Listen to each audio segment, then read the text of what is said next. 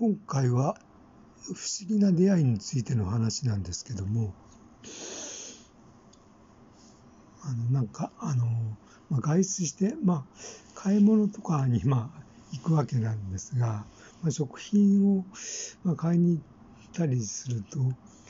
なんか知らんけど、あの、いつもなんか、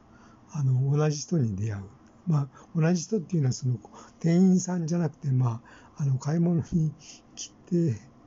いる人なんですが、まあ、あの、昔、ちょっとなんかお店をしていた、なんか、あの、ちょっとオーナーの人が、えー、みみたいな人となんか会ったりして。でもなんか昔なんか恋をした、まあ、えー、女性になんか似ている人になんか？何回もやっぱりその子、外出先で出会ったりとかですね。なんかしら、なんか不思議になんか、あの、こう、あの、同じ人に出会うっていうのは、